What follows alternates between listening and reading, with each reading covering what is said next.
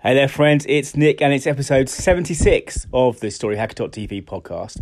And as I mentioned yesterday, I was on my way to the Royal Festival Hall for the first time in 40 years, the Royal Festival Hall in London's South Bank. And uh, I went to see Malcolm Gladwell talk about his new book, Talking to Strangers, which is really about the difficulty we have, the perhaps surprising difficulty we have understanding people we don't know. And uh, the talk was great. It was first of all, it was really interesting, which is what you want. But I never expected it to be quite so funny. He was a really funny guy, and um, that I guess is the perfect combination for content, right? If it's if it's informative and entertaining, that is a double whammy. That is a double threat, right? So uh, one of the things he talked about that really resonated with me is he talked about what, what's called mismatching, and that's when he was talking about people that the expression on their face doesn't necessarily match what they're feeling in the way that we understand it. So he he said, for example, there are people who are happy without smiling, and you know if you just look at them, if you look at them with your usual um, intuitive grasp of what someone else is thinking by reading their expression, you wouldn't understand that they were happy. You would understand that they're a grumpy git, right? And um, you know, of course, likewise. I mean, I, I tend to think of myself as quite empathetic.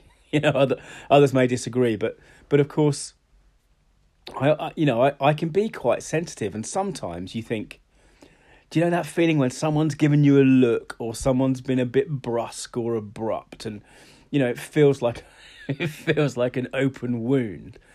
And what what he was saying is essentially that we can't understand everyone by applying what we know to them because people are different. Not just people, but cross culturally. He talks a lot in the book, I think. I'm reading it now, but uh, he talks a lot in the book about issues across races, particularly in America, um, and how different races can can be having the same conversation but the conversation is different in each of their heads and they are misunderstanding each other because of cultural differences and you know, sort of societal cues and that kind of thing. And it also led me to think a bit about, um, you know, my daughter, who I've mentioned before, has Asperger's, uh, but but not not you know not bad Asperger's in that sense. You know, if you met her, you wouldn't know.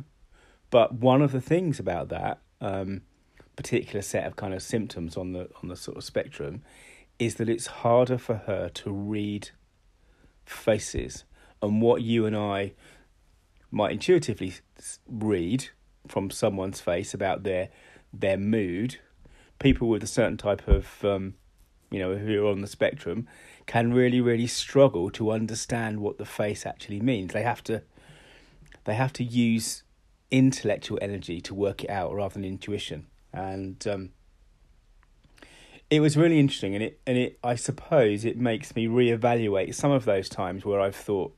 Um, you know, that guy or girl, you know, they don't like me or I've done something to upset them or whatever.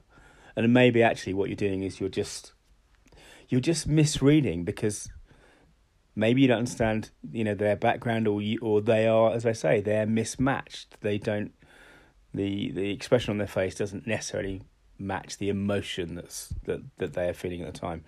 Anyway, truly fascinating, fascinating um, talk, and great thanks to my friend, my good friend from a long time ago, Matt Goddard, for organising it. We had a nice uh, curry at Wagamama's beforehand with Matt's dad, Roger. And uh, I'm being very specific about the names because I was talking about the podcast yesterday and Matt said something like, I was nearly named once. And uh, he sounded perturbed. So, Matt, there, there you go.